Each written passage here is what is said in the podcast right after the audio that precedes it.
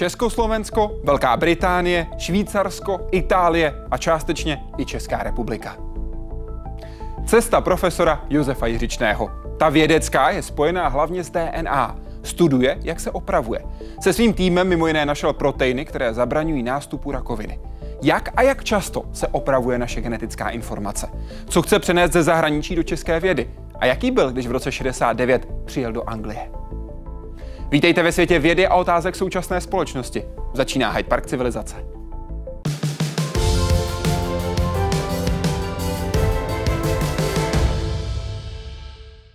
Pane profesore, vítejte v Hyde Parku civilizace. Moc děkuji, že jste s námi. Dobrý den, děkuji moc krát za vítání. Pane profesore, v čem se lišili staročeši a mladočeši? No, to je otázka, na kterou nemám odpověď už od roku 1969. Tam, tím jsem se proslavil. Jak by vypadal váš život, kdybyste tehdy při těch přijímačkách v roce 69 na Univerzitu Karlovu nezapomněl ruštinu a nezapomněl odpověď na tuhle otázku? Um, nemám nejmenší tušení. Opravdu nemám nejmenší tušení. To je, já jsem nikdy na tom nepřemýšlel, poněvadž um, co bylo potom, kdy bylo, to, to, to není, není možné na tuto otázku odpovědět. Každopádně jste rád, že jste to tehdy nevěděl a váš život probíhá tak, jak probíhá? Nevím, já jsem tenkrát samozřejmě ztratil všechny kontakty k mým kamarádům, um, k, k mé přítelkyni, um, což bylo dost bolestivé a tak um, jako to není tak jednoznačné. Vy jste při svém projevu při udělení čestného doktorátu v roce 2019 na univerzitě Masarykově řekl, cituji, tím pádem jsem měl náhle spoustu času, tím, že jste se nedostal na Univerzitu Karlovu. A tak jsem se rozhodl strávit léto v Anglii a vydělat si pár liber, abych si mohl koupit nejnovější rock'n'rollová LPčka. Jaká jste si chtěl koupit? No tenkrát eh, samozřejmě Rolling Stones, Beatles, my jsme měli takovou malou skupinu, která se jmenuje Koi Company. Um, byli jsme strašní, opravdu strašní, ale, ale hráli jsme velice rádi. A měli jsme samozřejmě problém, že v Česku se tenkrát desky koupit nemohly, takže my jsme ohrávali všechno z, z pásků, magnetofonových pásků, které byly už ohrané, ohrané, ohrané. Takže jsme samozřejmě nerozuměli těm lirikům, těm textům a museli jsme potřebovat desky, abychom mohli ty texty obsat, což také nebylo tak jednoduché. Na co jste hrál? Já jsem hrál na, na kytaru, zpíval jsem a ještě jsme měli staré harmonium, které jsem taky um, mordoval trošku, myslel Varhan. Když jste se dostal do Anglie, jaký jste tehdy byl? Jak, jak, jak sám sebe zpětně vidíte? Um, myslím, dost naivní. Um, co se týče života v Anglii nebo, nebo ve světě, um, ale absolutně otevřený novým šancím. Já jsem se nějak tenkrát vůbec nebál zůstat v Anglii. Já jsem tam samozřejmě tenkrát už měl sestru, ale nějak ten problém, no, problematika spojená um, se začán, za, začátkem života v jiné zemi um, pro mě jako nepřipadala jako velký problém v 18 letech. Moje sestra tam um, přijela do Anglie v roce 68. Já jsem ji krátce navštívil, potom jsem se vrátil do Prahy udělat um, v Praze maturitu a potom jsem vyjel znovu v roce 69 a rok po, maturi, jako po té maturitě. A moje sestra tam um, už byla jako architektka, um, tak jsem s ní pár dní bydlel, uh, bydlel než jsem si našel um, pokoj v takovém hostelu. Uh, našel jsem si také zaměstnání a našel jsem si také místo na, na škole angličtiny. No ten samotný okamžik, to když jste přijížděl, tak to je přece jenom náročné období. A právě takhle vás viděla vaše sestra. Samozřejmě byl to veselý hoch, takže užíval si života. Jemu bylo 17 nebo 18 možná potom, tak mm, jako dělal, co mohl, aby mm, si užil svobodné země. Jak jste si užíval svobodné země? No, mm, jako teoreticky velice dobře, ale prakticky moc dobře ne, poněvadž jsem samozřejmě neměl, neměl žádné peníze. Já jsem musel pracovat, já jsem pracoval v kině, um, v kině je to, má to výhodu, že se pracuje odpoledne večer, takže jsem ráno musel studovat angličtinu. Um, tak jako ten čas na, um, na život um, moc nezbýval. Ale samozřejmě, kdy byly možnosti, tak jsme měli kamarády. A hnedka jsem si udělal kamarády v tom hostelu a tak um, um, na smíchu moc nechybělo. a když jste se rozhodl, že budete zůstávat, tak jak jste popsal svými slovy, vaše sestra vám štědře nabídla finanční pomoc za podmínky, že si budete přivydělávat během léta. No, to bylo trošku komplikovanější. Já jsem samozřejmě neměl žádné peníze a musel jsem kvůli tomu um, studovat na univerzitě, která ode mě nevyžadovala um, tuition fees, ty, ty poplatky um, za učení. A jediná možnost pro mě byla tenkrát v Birminghamu, kteří byli ke mně jako vůči českému studentu velice, velice laskaví. Takže já jsem jenom potřeboval peníze na, na stravu a na ubytování v tom Birminghamu. Já jsem si za, tom, za ten rok v Londýně jsem si jako vydělal dost peněz, abych se uživil um, na pár měsíců, ale samozřejmě ne na celý rok. Tak moje sestra um, velice štědře mě podporovala um, tím, že mě zaplatila ubytování, když jsem potřeboval. Já jsem ale pracoval um, o každých prázdninách, takže já jsem, já jsem pracoval v benzínové pumpě, já jsem pracoval jako noční um, stráž na parkovišti, já jsem pracoval v Harocech jako prodavač porcelánu, um, pracoval jsem u Heelsu, kde jsem prodával nábytek. Každé prázdniny jsme museli pracovat, abychom si vydělali peníze. Vybral jsem si chemii, protože jako přistěhovalec jsem neměl šanci dostat se na medicínu. Říkal jste v rozhovoru pro článek Making DNA and It's Becoming an Experimental Commodity od Dominika Berryho, The London School of Economics and Political Science. Proč to tak bylo? Proč jste jako přistěhovalec neměl šanci jít na medicínu? Já myslím, medicína, jako studium medicíny v celém světě je velice, velice kompetitivní. V České republice, přesně jako v Anglii, přesně jako v Americe.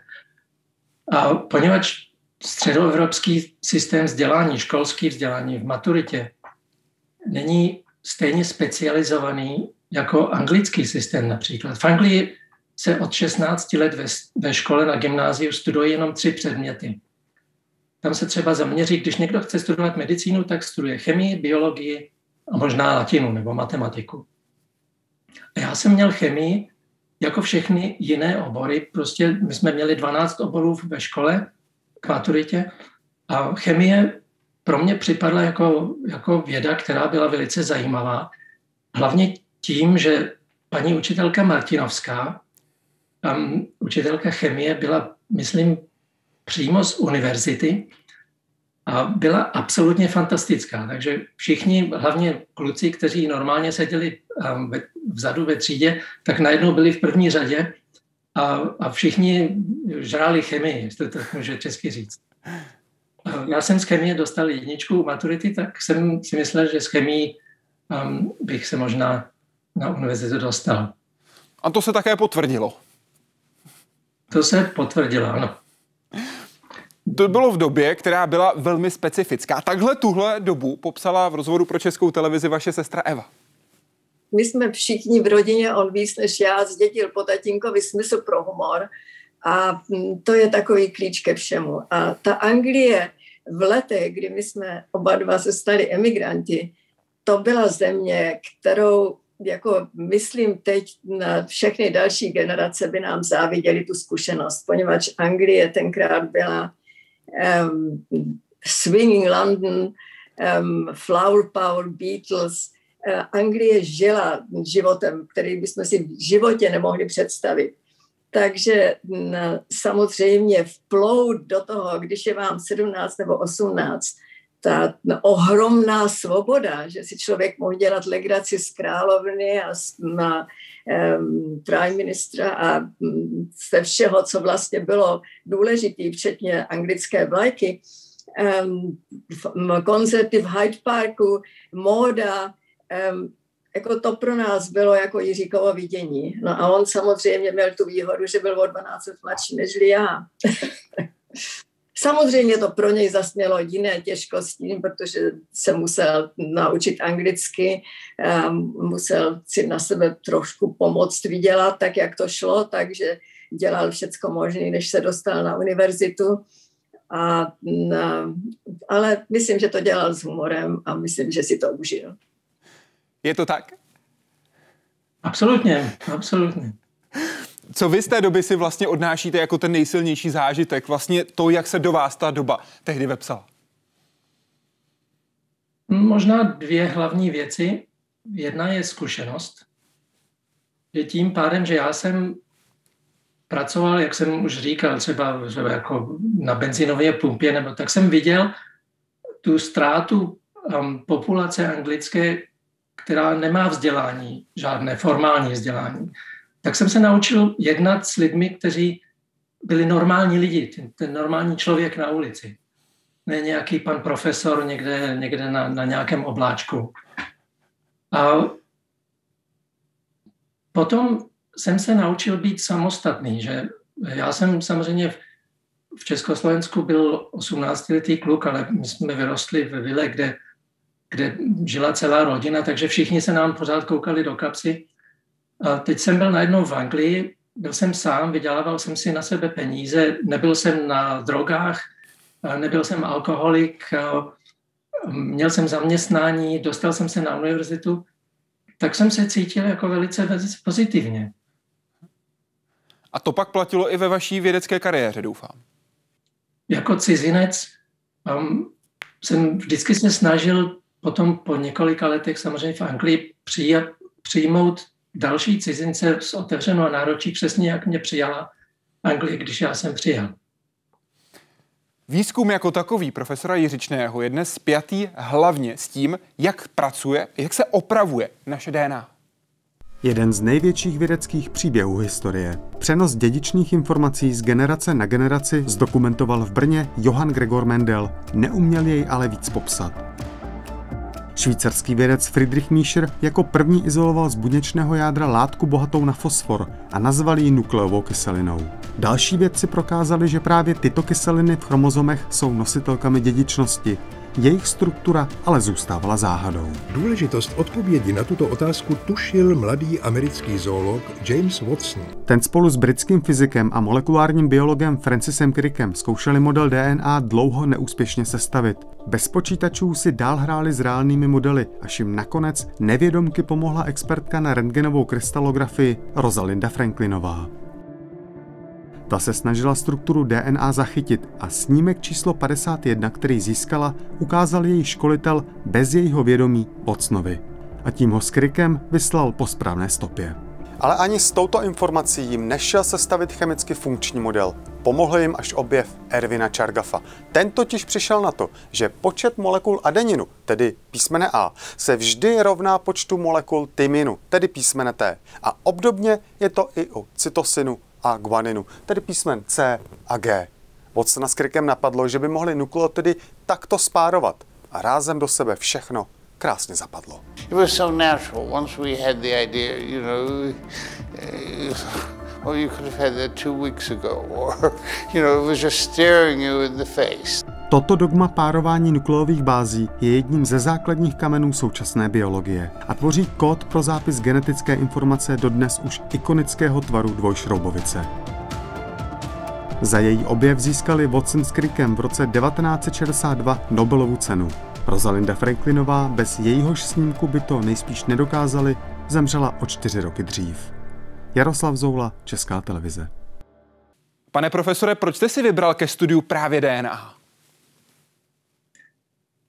To bych tak neřekl. Já jsem na DNA moc nemyslel až do mého druhého postdoku, kde jsem měl obrovské štěstí um, najít pozici v King's College London u profesora Colina Reese. Colin Reese mi nabídl um, velice zajímavý projekt, ale já jsem během tohoto projektu zjistil, že v jeho laboratoři um, se pracuje také na chemické syntéze DNA. Mm-hmm. A ta chemie byla velice zajímavá, ale co mě zajímalo daleko více, že um, členové jedné fakulty k nám chodili do laboratoře a žádali třeba syntetickou DNA od nás, jako primer nebo jako probe. A já jsem samozřejmě tu DNA mohl udělat, ale já jsem neměl nejmenší tušení, co to znamená primer nebo co to znamená probe, na co je to dobré. A tak když jsem končil svůj postdoc s Colinem Reesem, tak jsem k němu šel a říkal jsem, můj kontrakt teďka už vyprší za pár měsíců. Um, já si musím nějak pohlednout uh, po novém místě. Já bych strašně rád pracoval teď zde na biologickém systému, abych se naučil trochu tu terminologii, ten, tu biologii. A on říkal, no, to je zajímavé. A já jsem šel zpátky do laboratoře a pět minut později on se jako v laboratoři objevil a říkal, máš oběd v Imperial Cancer Research Fund, což je imperiální výzkumný institut rakoviny, který byl hned za rohem. A já jsem říkal, aha, no, to je dobrý. A s kým? On říkal, no s hlavou, hlavou departmentu tam. Oni mají eh, laboratoř chemie a oni s tebou chtějí mluvit. Co já jsem nevěděl, že to byl vlastně interview, takže ten, ten člověk mi hnedka nabídl místo. Tak jsem udělal druhý postdoc v ICR v Londýně, kde jsem se jako pasivně naučil úplně všechno biologii. Já jsem nikdy neměl žádnou um, přednášku biologie, já jsem se naučil pasivně tím, že jsem chodil na všechny přednášky, na všechny semináře a zjistil jsem, že jako chemik um, rozumím biologii, poněvadž biologové se schovají za terminologii, které, která je taková jako mysteriózní a my jako chemici tomu nerozumíme. Ale jakmile známe tu terminologii, tak samozřejmě ty zákony za tu terminologii jsou chemické. A tak jsem velice rychle biochemie, biologii pochopil. Vy jste také pracoval na mimo jiné tomhle přístroji. Co pro vás znamená? to je můj... to se nazývalo Gene Machine. Tenkrát um, se v populárním tisku mluvilo o, o syntetické DNA, jako že budeme schopni syntetizovat geny. A tak tyhle stroje se jmenovaly Gene Machine. Já jsem s kolegou v ICRF, Mike Waterfield, který byl velice známý um, chemik, který pracoval na, na peptidech, na, na modifikaci peptidu a sekvenování peptidu, ten měl velkou spoustu nástrojů v jeho laboratoři. Já jsem mu řekl, že bych rád, místo abych syntetizoval DNA um, v nějakých um, laboratoři ručně, takže já bych měl dohromady takovou mašinu, takový syntetizátor. A on mi dal všechno, co tam leželo někde pod stolem nebo za, v kredenci. Já jsem z toho potom vytvořil tuto mašinu, která syntetizovala oligonukleotidy, krátké sekvence DNA.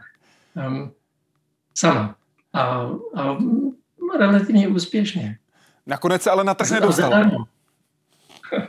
ne, ne, to samozřejmě ne. Tenkrát eh, právě, když jsem dokončil, tak um, vyšla na trh první mašina od Applied Biosystems, která byla samozřejmě velice, velice sofistikovaná, velice perfektní, která ještě teďka je opravdu ten, ten eh, nejvyšší standard um, syntézy.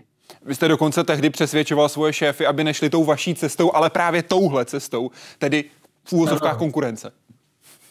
Samozřejmě, no to člověk nesmí být blbec. Jo? Když je něco lepšího, tak, tak je úplná blbost, kdyby člověk se soustředoval. Um, angličani tomu říkají uh, flogging a dead horse. Bičovat mrtvého koně. Uh-huh. Um, to je filozofie, s kterou já absolutně nesouhlasím. Že když, když je nějaká alternativa, která se objeví, tak je úplná blbost zůstat s nějakou staromodní metodou a, a snažit se přesvědčit svět, že moje metoda je lepší než ta, která, um, na, kterou nabízí konkurence. Tedy jdeme tou nejlepší cestou, i když to není moje cesta. Samozřejmě. Ve svém výzkumu se zaměřujete na DNA. Co je to DNA? Popsali v Hyde Parku civilizace nositelé Nobelovy ceny Thomas Lindahl a Paul Modrich, kteří získali nejprestižnější vědecké ocení světa za to, že popsali, jak se DNA opravuje. DNA is the large molecule which is the carrier of our genetic information. The information you have inherited from your parents. So it's the book of life? Yeah. It's the fundamental code that defines life as, as we understand it. Jak byste DNA jednou větou popsal vy, pane profesore? No podobně, já myslím, možná jako chemik, že bych ji um, srovnat uh, se zipem. Um, jako mechanickou um, molekulu, um, která je absolutně geniální. Um, tím, že um, její komplementarita, její struktura je tak geniálně vyvojená, že když chybí kus v jednom řetězci, tak díky komplementaritě můžeme můžem přesně odvodit tu sekvenci, která chybí. A to je něco, co DNA dává její stabilitu a dává její důležitost. Pojďme se tedy na tohle právě podívat, protože DNA, genetická informace, je postavená na čtyřech nukleotidech, čtyřech písmenech. A, T, G a C, tedy adenin, tymin, guanin a cytosin. Platí, že adenin se páruje s tyminem, guanin se páruje s cytosinem. Tím vznikají takzvané báze. To, jak se báze naskládají, dává dohromady kód. A ten kód to je informace, se kterou pracuje náš organismus. Pane profesore, jak často se stane, že se nepodaří správně poskládat, že tam je nějaká chyba, že je potřeba DNA opravit? Um, velice často. Tak um, DNA je prodávaná jako velice stabilní molekula, ale DNA vlastně stabilní není. Hlavně ve formátku, kdy, když není dvojřetězcová, když se tyto um, dvojité páry, když se rozdělí, tak uh, DNA může být poškozená. My vždycky myslíme na, na poškození jako um, radioaktivní záření nebo ultrafialové záření nebo, nebo chemikálie nebo cokoliv. Ale jako největší nepřítel nebo nepřátelé naší DNA jsou dva reagenty, kterým se nemůžeme vyhnout. A to je voda a kyslík. Kyslík oxiduje báze a voda báze hydrolyzuje. Takže například, když se podíváte na ten pár GC, který je druhý z hora, cytosín je hydrolyzovaný na uracil. Mm-hmm. Uracil náleží do RNA, ale ne do DNA. A Thomas Lindahl, můj, můj um, přítel, um, který mě vlastně um, křtil do, do DNA reparatury v Londýně, ten právě objevil ten enzym, který je schopný uracil z DNA vystříhnout. A to byl první enzym, um, který um, je klasifikovaný jako, jako DNA repair enzyme, jako enzym, který je specificky um, se vyvíjel na opravu DNA. Ve svém výzkumu se zaměřujete na DNA. Co je to DNA? Popsali v Hyde Parku civilizace nositelé Nobelovy ceny Thomas Lindahl a Paul Modrich, kteří získali nejprestižnější vědecké ocení světa za to, že popsali, jak se DNA opravuje. Every day in every one of our cells there are tens of thousands of changes to the DNA molecule. Huh? So some, I... some, some of those changes, and you are composed of uh, billions and billions of such cells, and in each cell there are these negative events happening that the DNA gets damaged. Right now, in my body, there are tens of thousands of billions changes going on right now because I have several billions uh, cells in my body. Yep. This amount of changes are right now happening. Is that right? Yep. So I'm changing despite I do not know about it. That's right. I'm changing on a drastic level, let's say, a drastic yep. amount. Yeah you're decomposing all the time. Should I take it as a compliment? Uh, not really. It's just uh, the way life is. Uh. Je to tak, pane profesore? To je typický Tomas. když se, takhle roz... když se takhle rozkládáme a neustále se zároveň opravujeme, kolik máme v těle systému, nástrojů, které nás dávají dohromady? Já jsem to všechno nepočítal, ale myslím, podle mého názoru máme tak um, více než 100 enzymů, který um, pracují jako denodenně na opravě DNA, na metabolismu DNA. Okamžiku, kdy se DNA kopíruje, tak můžou chyby vznikat tím, jak se právě DNA množí. A jedním z nástrojů, který opravuje tyto chyby, je takzvaný mismatch repair system. Právě za jeho popis získal Nobelovu cenu Paul Modrich. The mismatch repair system sort of rides along with the replication apparatus scanning the newly synthesized region for mistakes that have been left by the polymerase. And it identifies them because they're incorrectly paired. And then it triggers a repair reaction that removes the incorrect base from the new strand. Na druhou stranu nějaké změny potřebujeme, ty dobré změny, abychom se mohli vyvíjet. Pane profesore, dá se velmi zhruba odhadnout, jak často přichází právě ta změna, kterou chceme, která posouvá evoluci v dobrém slova smyslu dopředu? Um, velice těžké, ale um, myslím, že jako frekvence um, změn v naší DNA není jenom diktovaná um, těmi změnami během uh, DNA replikace, mm-hmm. ale samozřejmě procesem selekce. Um, když se podíváte na, na vývoj organismu na Zemi, tak vidíte, že selekce fungovala daleko nejrychleji periodách, kdy se měnila třeba atmosféra nebo mě, mě, měnila uh, teplota země um, nebo mě, měnila, um, měnilo složení atmosféry. Mm-hmm. Poněvadž um, příroda nemá žádný program jak vývoj má jít dál. Příroda funguje tak, že, že dělá pořád chyby a ty chyby, které jsou negativní, ty zmizejí, poněvadž organismus zemře. Kdežto chyby, které jsou pozitivní, ty pomůžou organismu přežít a proto se potom objeví v budoucnu jako ty predominantní varianty. Mm-hmm. To samé samozřejmě platí pro viry. Vy jste studoval to, co se také může v DNA stát a se svým týmem jste přišel na velmi zajímavé výsledky. Konkrétně jste studovali, když se místo GC spojí GT a našli jste protein, který je nesmírně důležitý, protože zabraňuje nástupu rakoviny. Konkrétně jsou to proteiny 2. Jak jste na ně přišli, prosím? Um, Vlastně to bylo dost jednoduché. Um, my jsme byli schopni tenkrát samozřejmě syntetizovat DNA. Um, já jsem um, pracoval, tenkrát jsem se zajímal o jiný proces, ne o mismatch repair, jako eh, jste slyšeli od Pola, ale o um, DNA metylaci. Um, DNA metylace je reakce, takzvaná epigenetická modifikace, která modifikuje naší DNA um, v programovaném maníru a tak modifikuje cytosin na 5-metylcytosin. Mm-hmm. A ten 5-metylcytosin um, může být hydrolyzovat. Jak jste slyšel od Tomase Lindala, když cytosin je deaminován, tak vznikne uracil. Ale když je deaminován 5-metylcytosin, tak vznikne tymín.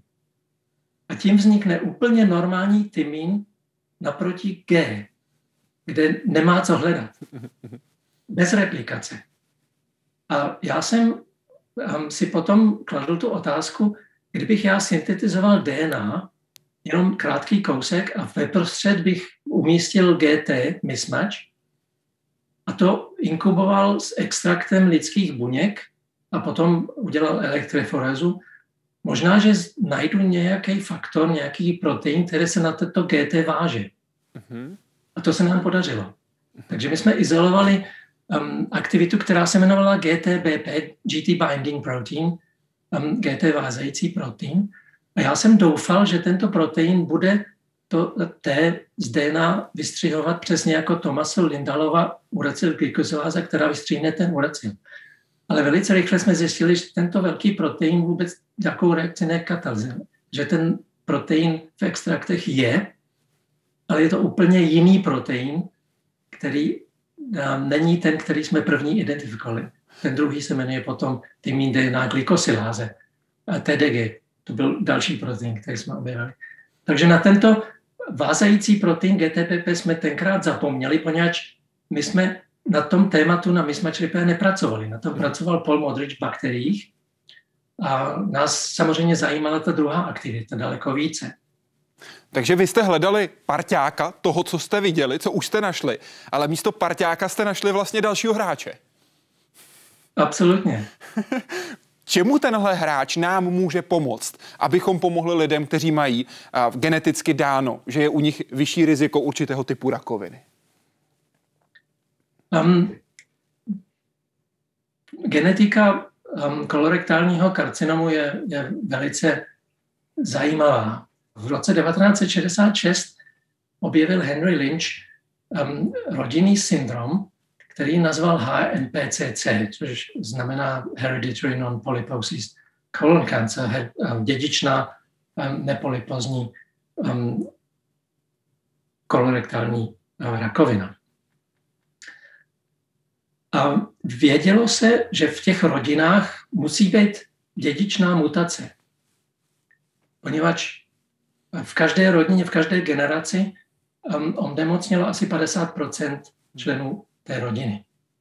To je typická distribuce takzvaného dominantního genetického uh, traitu, ale samozřejmě nevědělo se, který gen byl modifikovaný.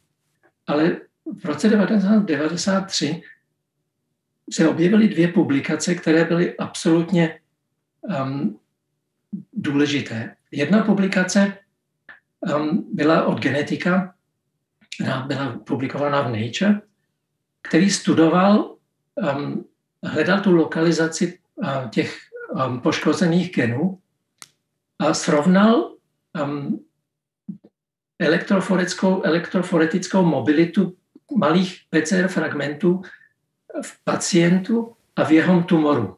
Mhm. A viděl, že ta délka toho PCR fragmentu je kratší v tumoru, než je v normálním, Ehm, um, normální buňce toho samého pacienta. To znamená, že v tumoru něco chybí, co um, je zodpovědné za, za takzvanou maintenance, za to udržení té délky tohoto, této sekvence. Tyto sekvence byly velice speciální, ty se nazývají mikrosatelity, takže ta sekvence je opravdu jenom A, A, A, A, A, A, A, A nebo T, T, T, T, T, T, T. Um, tyto jsou velice užitečné v genetice, ale to, že on našel ten rozdíl mezi, mezi tumorem a mezi nádorem a mezi normálním, um, normální DNA v normální buňce, znamenalo, že toto je specialist, to je mechanismus, který speciálně chybí v tom tumoru.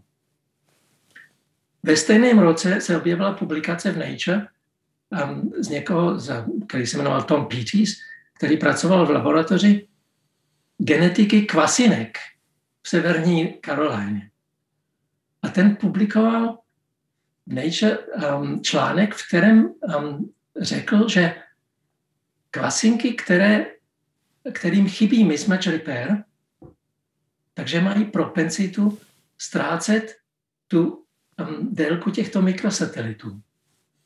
A samozřejmě, poněvadž ty dva články se objevily v Nature v tom samém roce a my jsme se o tu problematiku jako nejméně v, v klasinkách velice zajímali, tak jsme dali jedna ku jedné a um, a long story short se ukázalo, že, že proteiny, které byly kodifikované tím genem uh, na chromozomu 2, jsou přesně ty polypeptidy, které jsme našli, které se vážou na ten GT mismatch. Jinými slovy jste našli varování toho, že ten daný člověk má predispozice pro to, aby se u něj nemoc rozvinula. Přesně tak. Um, genetická diagnóza je trochu, um, jak říkají angličani, double-edged sword.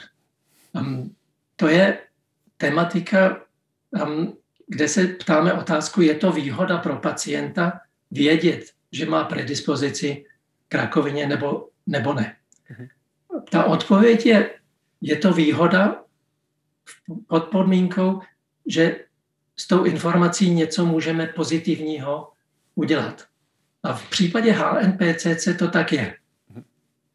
Když my víme, že rodina má tu a tu mutaci v tom a tom genu, tak my můžeme um, analyzovat DNA všech členů rodiny a identifikovat ty, kteří tu mutaci uh, zdědili. V normálním případě by řekl, fo, já mám teď mutaci tak zemřu na rakovinu.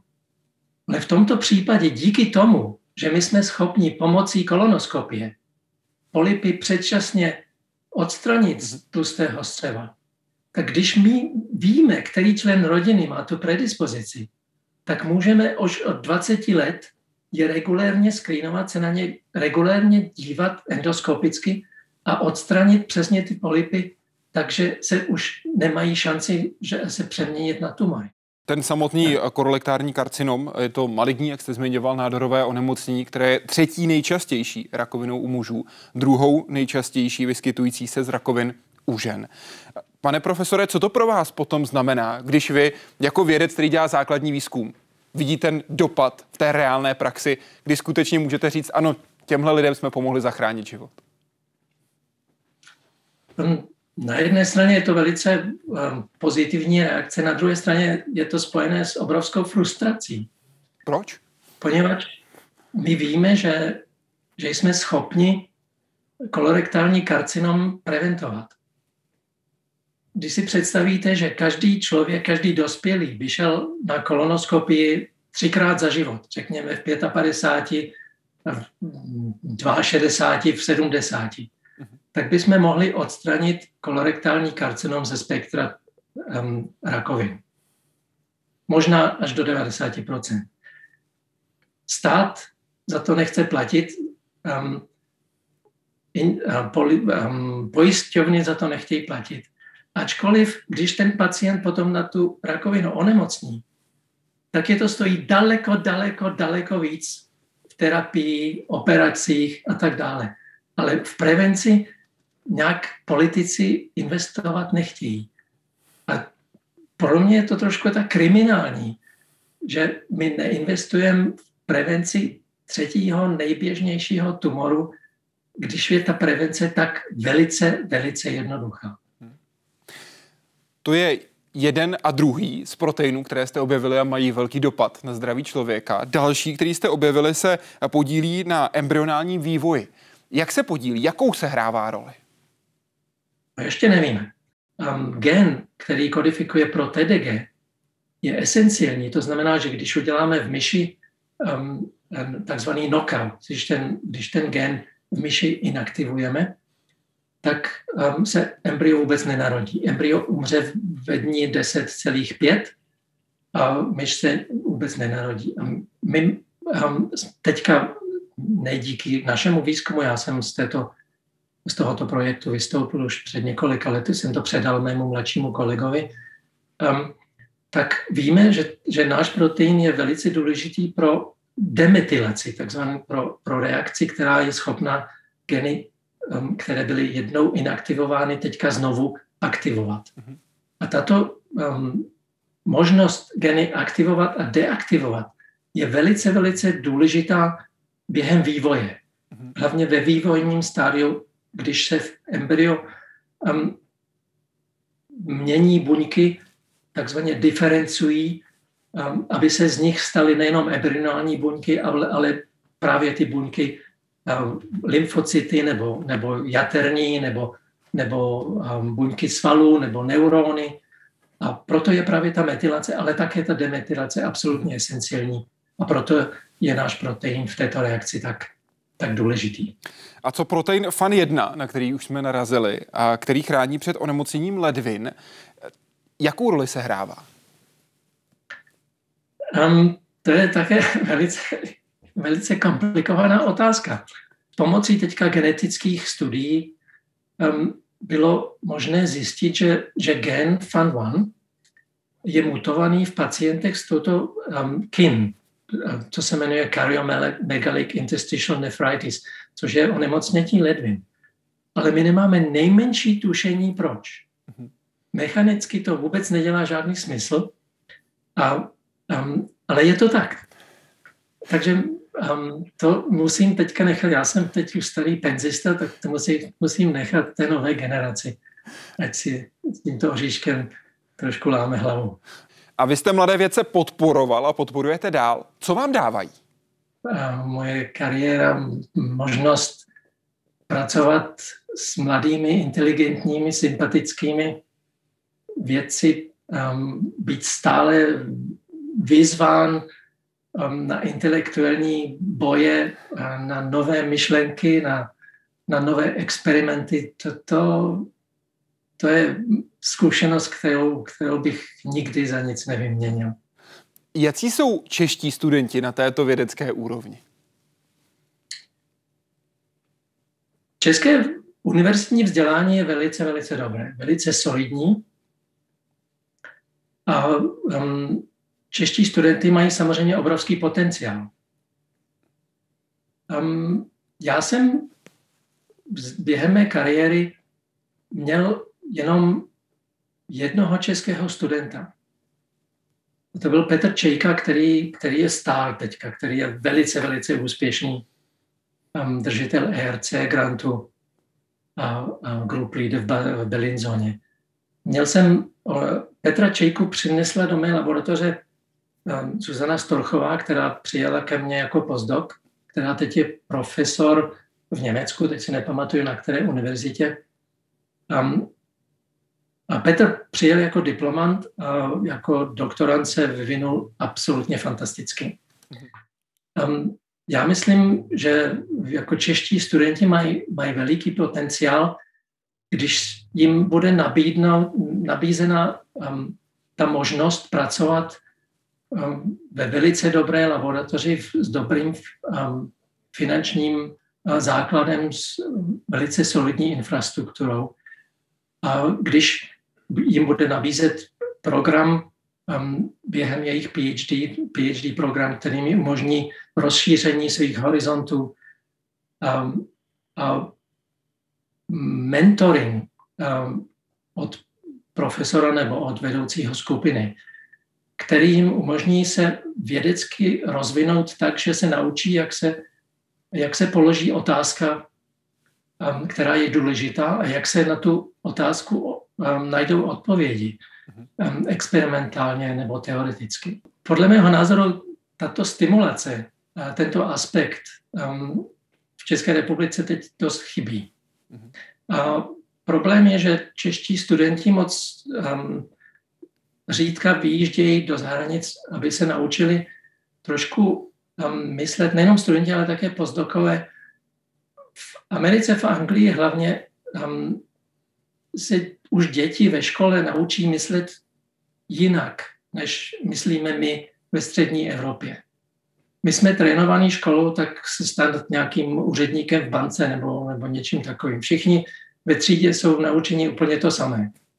Když to v anglickém a americkém systému v dobrých školách um, jsou studenti učeni podle jejich um, kompetencí, podle jejich možností. Takže dobrý učitel táhne ty, ty žáky, kteří mají talent um, a, dá, a jako vyzývá je daleko více než ti, kteří jsou trošku pomalí. Mhm. Tím pádem oni se naučí myslet trošku um, paralelně. Každý problém analyzují trochu jinak, než my jsme zvyklí ve středově. A proto je cestování, proto je ten internacionální um, výměna internacionální mezi studenty tak velice, velice důležitá. Jaké podmínky by měl nadějný vědec dostat na začátku své kariéry, tak aby ji mohl skutečně rozvinout? Pokud si vezmete někoho ze svého okolí, s kým jste se setkal, říkáte si, viděl jsem v něm opravdu ten potenciál, viděl jsem v něm tu naději, jaké podmínky by v České republice měl dostat, aby se mohl rozvinout a stal se tou vědeckou superstar? V českém systému jsou granty menší um, a také jsou jenom na tři roky. A teďka v moderní um, biologii je skoro nemožné začít nový projekt a doručit nějaké výsledky během tří let. To znamená najmout nové studenty, naš, najít laboranty, um, najít postdoky, um, definovat nový projekt a publikovat první, první publikace. Mhm. Takže podle mého názoru granty by teď měly trvat nejméně pět let, nebo nejméně čtyři roky, podíváme se třeba na Gačer. A co je také důležité, že, že um, um, ty podmínky uh, finanční jsou takové, že, že umožní těmto mladým lidem kontinuitu. Takže člověk musí mít možnost na stejném problému pracovat 3, 6, 9, 12, 15 let. Já jsem měl jeden projekt se stejným jménem od roku 1996. Gatcher um, pořád vyžaduje, že člověk mění jméno, poněvadž na stejném projektu se nemůže pracovat. To je podle mě um, úplný nesmysl. Biologie je tak komplikovaná, medicína je tak komplikovaná, že najít otázku na projekt během tří let, když se mi to podaří, tak to je projekt, který je blbý, poněvadž už může předpovědět, jak, jak vyjde. Vy jste členem Mezinárodního poradního orgánu Rady pro výzkum, vývoj a inovace, také od roku 2016 předsedáte na Masarykově univerzitě Mezinárodní vědecké radě. Prosím, řekněte mi eh, další tři body, které jste ještě nezmínil, které by se u nás měly v tom vědeckém prostředí změnit, přenést ze zahraničí do České republiky, abychom se posunuli dál. Zmínil jste studenty do zahraničí, zmínil jste další trvání grantů, zmínil jste také lepší podmínky pro nastartování té kariéry, především co se týká financí, které by ty začínající věci měly mít. Co jsou ta další kritéria, které je třeba splnit? Myslím, že je velice důležité zjednodušit proces um, financování, že um, teď um, podmínky v Gatcheru, my jsme se jako v RVV už snažili tyto podmínky vylepšit podle vzoru západu, ale um, pořád je tam dost um, byrokracie. Um, člověk nemůže mít dva granty, granty trvají dost krátce. Um, další problém je nejenom, že tam trošku ty finance chybí. Já myslím, že kdyby byly rozděleny pravidelně, spravidelně, tak, tak by tam bylo financí dost. Ale že ty orgány, ty, ty um, panely, které jsou zodpovědné za, za rozhodování, um, kdo grant dostane a kdo grant nedostane. Takže nejsou um, složeny z osob, které jsou absolutně kvalifikovány na, toto, um, na, ten, na tento job. Mm-hmm. Um, na západě se tyto komise skládají z nejlepších, um, ze špičkových uh, vědců. Um, a to jsem v, něko, v některých agenturách, v některých panelech v České republice neviděl. Um, takže um, když já jsem velice produktivní vědec, tak um, myslím, že není správné, že, že moje projekty by byly um, evaluovány někým, který v životě nic uh, v dobrém žurnálu nepublikoval. Při přijímání čestného doktorátu na Masarykově univerzitě jste řekl, cituji, Politici jsou zřídka moudří. Když se ohledneme do historie, vidíme pouze hrstku hlav států, jejichž vize překročila potřeby jejich ega nebo datum příštích voleb. Kdo má tedy změnit ten systém? Um, někdo jako Masaryk, někdo, kdo má, kdo má otevřené oči a kdo ví, že, že čtyři roky um, je termín, který je moc, moc krátký. Kdyby se takováhle osoba objevila, tak by byla zvolena um, po čtyřech letech znova a znovu po dalších čtyřech letech. Um, podle mého názoru, um, já teďka mě samozřejmě ukřižují, ale um, my musíme jako přesně jako s tou prevencí uh, těch tumorů. To je strategie, která možná dnes nás bude něco stát. Ale my, my musíme se naučit investovat peníze v něčem, které možná přinese um, ovoce až za 20, za 30, za 40 let.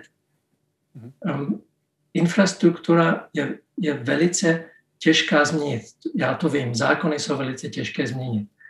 Ale člověk se musí na, to, na tuto situaci dívat pozitivně. Já jsem třeba dělal několik návrhů, jak změnit um, procesy u, u um, Masarykovy univerzitě nebo, nebo na RVV, a velice často přijde odpověď, to není možné, na to se musí změnit zákon. To je, tomu já věřím. Ale když to trvá dva roky, tři roky nebo, nebo pět let změnit zákon, my už pořád říkáme, to není možné, my musíme změnit zákon, na to se musí změnit, ale už to říkáme 10 let, 15 let. Za tu dobu jsme ten zákon mo- už mohli třikrát nebo čtyřikrát změnit. Ale tato mentalita negativní je něco, co mě pořád um, irituje, abych, abych řekl. Já jsem s politikem a trošku, um, um, já nevím, na, na ostří meče. Chápu to taky tak správně, že do politiky se nechystáte. Jak jste teď slyšel, jako politik bych se moc daleko nedostal. Říkám to, co si myslím. Kdy jste byl v životě největším hrdinou? Já jsem zbabilec. Kdy jste se vžil do role hrdiny? Já se jako hrdina vůbec nevidím. Já jsem úplně normální člověk, který se vždycky snažil udělat všechno nejlepší s tím, co měl. Když mi někdo nabídl šanci, tak jsem se vždycky snažil s tou šancí udělat něco pozitivního. Um, vždycky jsem se snažil pomáhat jiným studentům, kamarádům, um, přátelům, kolegům, ale hrdina, já hrdina nejsem. Ale při nejmenším po nějakou dobu určitým způsobem jste se jedním stal. Takhle na takový okamžik vzpomíná Eva Jiřičná. Tím, že nám je mezi, ním, mezi námi takový věkový rozdíl, tak um, samozřejmě, že já no, už jsem byla slečna, když on ještě byl kluk, takže vyváděl, když viděl, že já mám nějaký kamarády, tak dělal co možná všecko možný. Nosil moje černé rukavice, když si hráli na tři mušketýry. Tenkrát bylo velice těžké černé rukavice vůbec někde koupit, takže najednou zmizely a hm, tři mušketýři byli důležitý. Kterým z hrdinů mušketýrů jste byl? Samozřejmě Aramis. Proč samozřejmě?